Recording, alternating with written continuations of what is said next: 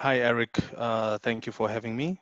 Uh, my name is Samuel Tayengwa. Um, I head product and analytics for our markets outside of South Africa for TransUnion uh, Information Credit Bureau. TransUnion recently released a report around uh, uh, the Kenya Market uh, Insight Report. Uh, basically, from um, as, as an introduction, you can take us through what uh, what the what TransUnion has put through this report together. And uh, is there a specific reason uh, it was launched uh, during this, uh, this period? Um, thank you, Eric. I think uh, it's important to maybe just give the synopsis of what the report um, is really about. So the Kenya Market Analytics Report uh, provides a comprehensive view of the credit landscape and uh, you know, a detailed analysis or a deep dive analysis of the market trends, uh, looking at also opportunities and, and risks. And I think it's important that people, Our, our, our audience uh, also understand that everyone is keen to understand where the market is going, considering the current situation that we find ourselves in. Um, also, another reason was for us to really position ourselves as thought leadership uh, in the lending institutions that we work with. I mean, we work within an ecosystem, and we wanted our clients to have a, a bit of in-depth understanding of, you know, uh, product preference, um, what's happening there, what's happening with the demand for, for credit uh, with their own customers, and why, where are potential risks and, uh, and, and alignments in as far as, you know, different product strategies are concerned within their own, own spaces. So it was a case of putting together something that would assist our customers to have uh, information at their fingertips, but also understand the market from an overview uh, point of view. Interesting. Uh, from uh, from the report, uh, we, we noticed a few trends that uh, that, that were a bit uh, some were there around Q four, some were there, and some then came about around Q one uh, with regards to demand for credit um, in the banking sector, but particularly the the mobile loans. Uh, give us your views. What what what's what are some of the trends that you witnessed during uh, during the, these two periods? Um, I think what is interesting to note is. Uh, The demand for credit will always will always be there, considering that Kenya is a credit uh, market, right? So the demand for credit will always be there. But what we saw coming out of a Q four twenty nineteen into Q one twenty twenty was, though we saw a four point eight increase in uh, mobile Uh, loans in as far as the demand for mobile loans is concerned, there was an increase of four point eight. But if you want to do a, a, an averaging out of that type of demand, we saw a decline in what we call new business to, you know, new business or new openings or new accounts in as far as new to credit customers are concerned. So we saw a decline in that respect. And then uh, what we also uh, observed was that it could have been a, an issue of banks themselves trying to to to retain and um, you know, have more liquidity on their side, maintain high levels of liquidity. You are aware that we are coming out of Q four where the interest rate was just repealed, and banks are now starting to do what we call risk risk-based pricing, which is also new to them, right? Most of them are trying to find their fit in as far as this new uh, scoring model is concerned. The Central Bank of Kenya is pushing for banks to have this type of model embedded in their scoring models. And that also has in itself re, uh, re created a relaxed approach from uh, the financial institutions to drive uh, lending. Uh, bear in mind that the banks have a bigger chunk of the pie when it comes to mobile lending, right? About ninety percent, ninety-two percent uh, in as far as that business is concerned. So we saw a drop in, you know, in a drive to offer a lot of uh, um, mobile lending or, or mobile loans between Q one and Q four twenty nineteen. Okay, in interesting to note that uh, banks drive some of the largest uh, transactions with regards to mobile lending, and they control actually a very, very big market. Uh, uh, given that from the entire, from uh, from the report, uh, Uh, demand for credit fell and banks weren't really willing to, to lend. Uh, what do you think could be the reason behind this trend?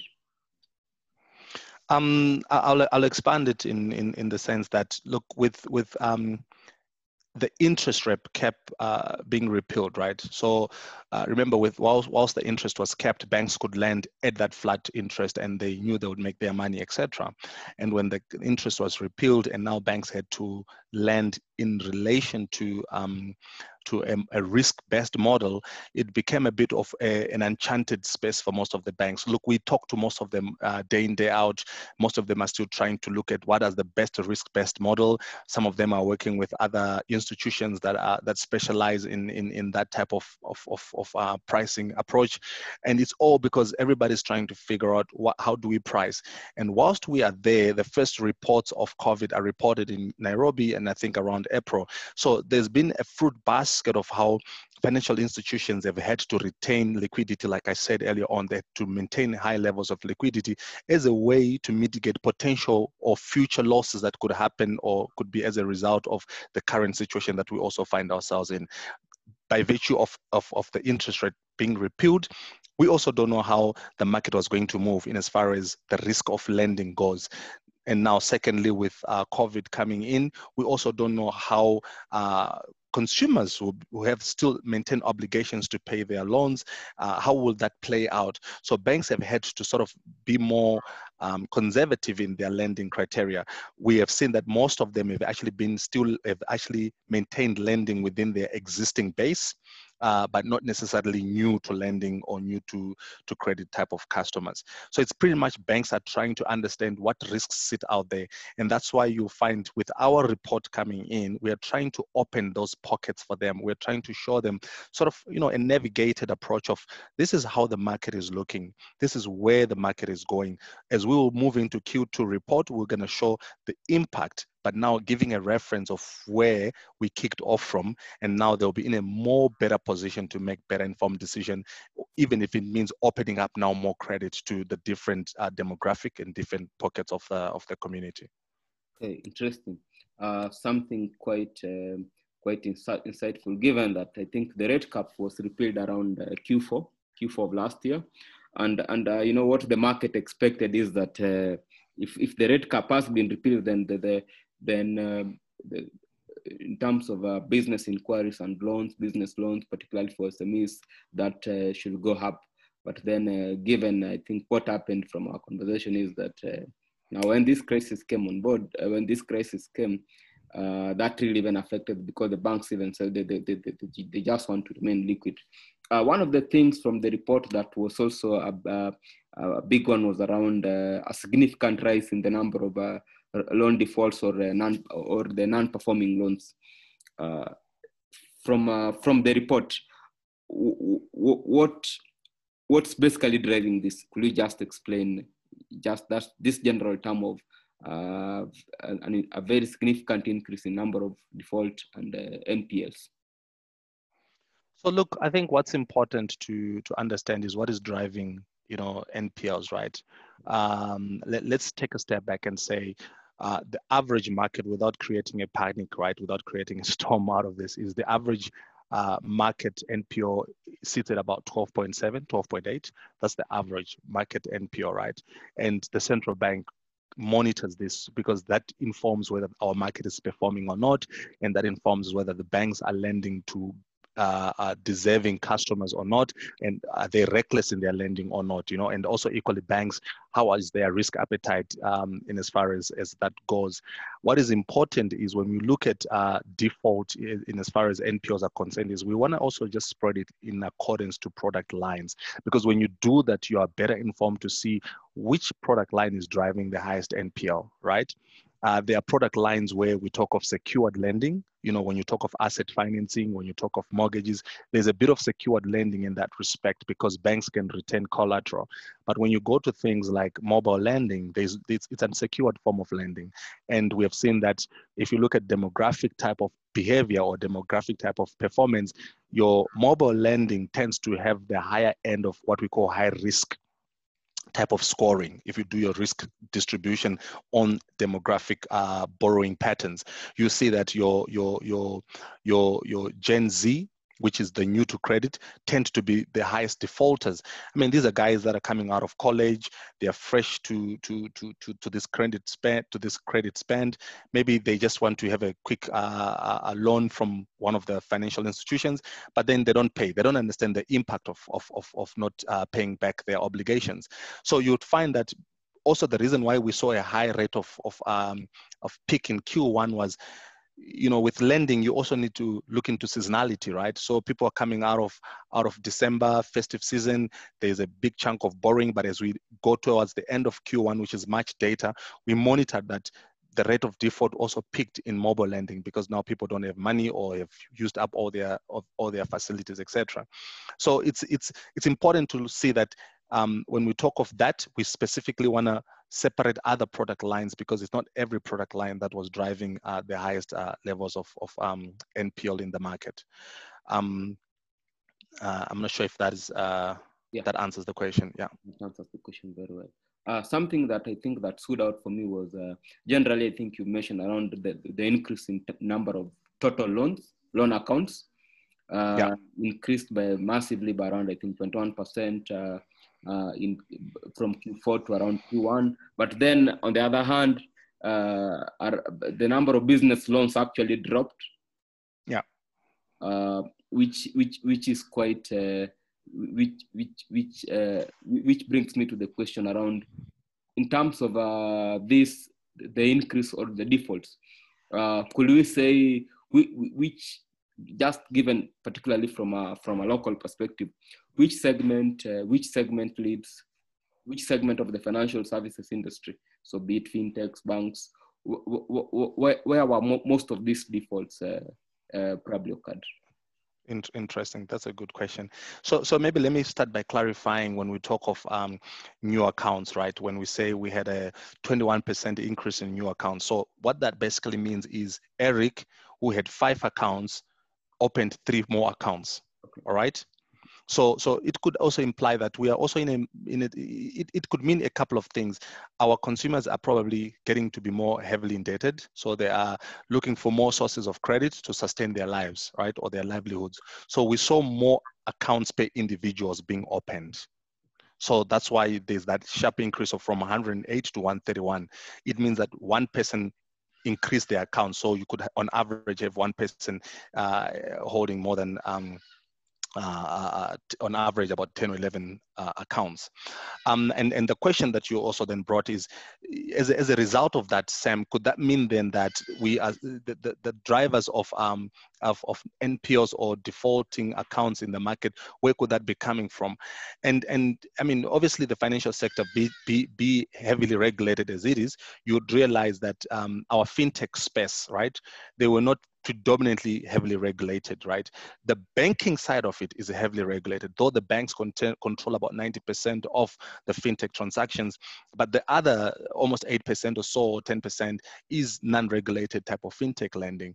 Um, so you'd realize that because of that, they would lend, uh, uh, you know, across the spectrum. And you then have Sam who took a loan with this uh, other fintech, takes a loan with another fintech, and, and we would be encouraging our, uh, our fintech clients to even inquire from TransUnion or, or or other players in the market to check to ensure that the person that they're extending a credit facility to does not have similar facilities across the market, because then that resulted in either even elements of fraud where we have uh, persistence, people just taking loans from different uh, fintech players and never pay them back.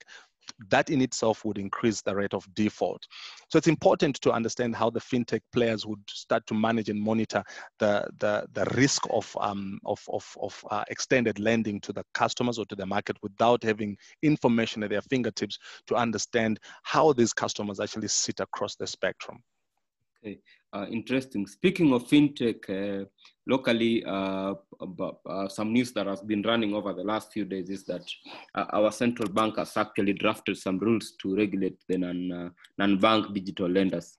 Um, just curious to know how that will play out. No one knows how it will play out, but I think yeah. that, well, hopefully that can help some of uh, some of the fintech lenders probably reduce the uh, reduce that rate of. Um, Uh, N P Ls and, and absolutely looking at the report, uh, the, the the fintech or the non-bank digital lenders actually had, I think they had the highest uh, rate of uh, de of uh, default non-performing. Yeah, yeah. I mean, to be to to be to, to to actually give you know to actually quantify it, um, Eric. If you look at it, right, like I said, the banks control about ninety percent old transactions of of of what we call mobile lending, right, and the fintechs, which are also big in there. But if you look from a non-performing accounts by volume, just by volume, not by value, because by value, I mean banks have capacity to lend more, but by volume, uh, fintechs had about thirty-eight percent of non-performing compared to their banking Uh, counterparts, we had seven percent, because oh. by nature, yeah, banks are regulated. So banks have to inquire or check what we call, they, they have to reference the credit bureau. They have to check with the credit bureau. Some of the fintechs would probably check maybe just as a way to ensure that the I D is reflective on the bureau, but not as a risk mitigating factor. You understand? Yeah. So, so, so, so that in itself is worrying. I mean, if you look at the banks, only seven percent were non-performing compared to fintechs with thirty-eight percent. Right, whereas banks control ninety percent of the mobile transactions. Um, so in itself, it's it's very uh, concerning that um, uh, uh, the rate of non-performance by by um, value, I mean by volume for fintechs is is that uh, is that high. Mm-hmm. If you then go to to value, where we talk of account balance, so you know. The, num the, the value of, or the money that is not paid back to the fintechs that we have seen as reported to us. Uh, I mean, from a value point of view, banks uh, are sitting at about fifty percent compared to their performing uh, ratios, but fintechs, still worrying, they're sitting with sixty percent higher values Wow. of non-performance on their base. So it's it's a serious issue that, you know, and, and I'm glad you mentioned that C B K is looking into a regulatory uh, aspect to onboard fintechs into that framework, because then in itself, it could start helping to mitigate some of these issues that we are seeing uh, being perpetuated in the market. Interesting. I, I think that's actually a, a discussion around, uh, around data and, and, and, and given that, as you've mentioned, uh, the, the non-bank digital lenders, Uh, it's, it's so much it's so much easier for them to to approve credit, given that uh, how they determine their risk profile. I think that brings me to a question around uh, optimization of data, and um, and given what the current uh, the, the pandemic has put a lot of pressure on both uh, big businesses and even households, and and and and we are even uh, and as we get as we get along trying to get out of this uh, uh, this period. I'm just curious to know. How, how can businesses probably optimize data and information that they have on their customers to, to remain competitive and, uh, and probably structure products much better, to, uh, products much better? Um, great, great question, uh, Eric. I think uh, let, let's, let's, let's, let's probably address it by saying, what is the value of data, right? So data in its static form might not necessarily, you know, be as, as powerful than when it is translated into insights, which then makes smart views for businesses to make better strategic decisions. Data in itself can be built into what we call scorecards. So what we tend to advise our clients, because most of them have got what they call internal scorecards. So this is a modeling uh, scorecard that is built upon, um, um, you know, looking into historical data in, in terms of historical performance of their customers. And they build a scorecard that looks into risk parameters and risk measurements. And we at TransUnion, we also have our own scorecard that we give to banks and we give to, to institutions to use, because we have a generic view of the market. Banks have got their own customer view. We have a generic view. So they need to start looking into whether optimizing their internal scorecards, right? Because of new data that is coming through, because of the new uh, trends of performance and behavioral changes in the market, there's a need to either, you know, recalibrate existing scores, right? Some of the scores could have been built two, three years ago. It's an encouragement that institutions need to really look into, you know, uh, uh, re recalibrating their scores. They can come to organizations like ours for even validations of their existing scorecards and work with our own scorecards to to ensure that um, um, you know, they, they have uh, better risk measurement uh, tools in their space. I think also, you know, using data to start thinking more about products. How do you design products uh, based on, on, on, on, you know, demographic um, uh, be buying behavior. I mean, what if we are to look at what COVID has done, you know, we, we have different generations that um, uh, have different buying behavior. So the Gen Z, which is the new to credit, they have a way of wanting to consume products different to your baby boomers. So how can data inform your product design? How can data inform your product uh, conceptualization based on what the market position is? At TransUnion, we talk a lot more about what is the market truth versus what is the response that we can give there. There is a voice of the customer out there, and if if if if institutions look into data, data tells a story. Data tells a story, and if you trace it, at each point you pick up information that is important for you to make a concession or a decision on. So we would like to encourage uh, organizations to use their internal and external data. Look for data outside your own ecosystem or your own environment that can start informing your own strategies. Looking at automated decisions, it's going to be important for them to start looking at automated decisions, but automated decisions are just systems that needs to be, uh, are systems that will work even more with better data infused or, or, or integrated into them. So um, in itself, it will start helping organizations to, you know, to have better uh, uh, view of their of their customer, better view of, you know, the risk that they're dealing with, but more so even onboarding their customers efficiently, effectively, and seamlessly. So data can be very integral and can be a very key tool for these organizations to start playing around with, to start using in their, you know, end-to-end uh, customer journey and, um, and, and decisioning. Interesting, quite interesting.